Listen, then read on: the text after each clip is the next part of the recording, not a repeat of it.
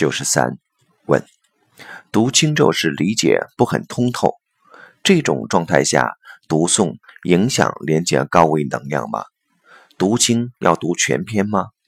只读其心咒部分会影响接受效果吗？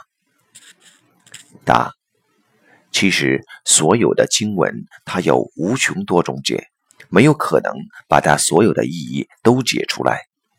跟你关联的那部分解，才是真正能够启发你的。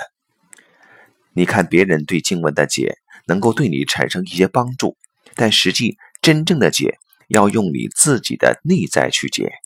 而读经不一定需要知道它的内容，你只要读，就在于高维连接，就在跟它共振。所以一心不乱地读，就能够有机会跟高维连接。至于读全篇还是读部分的咒，那是因人而异的，或因你自己内在的法门，或因你的师傅，因你修行的特殊性。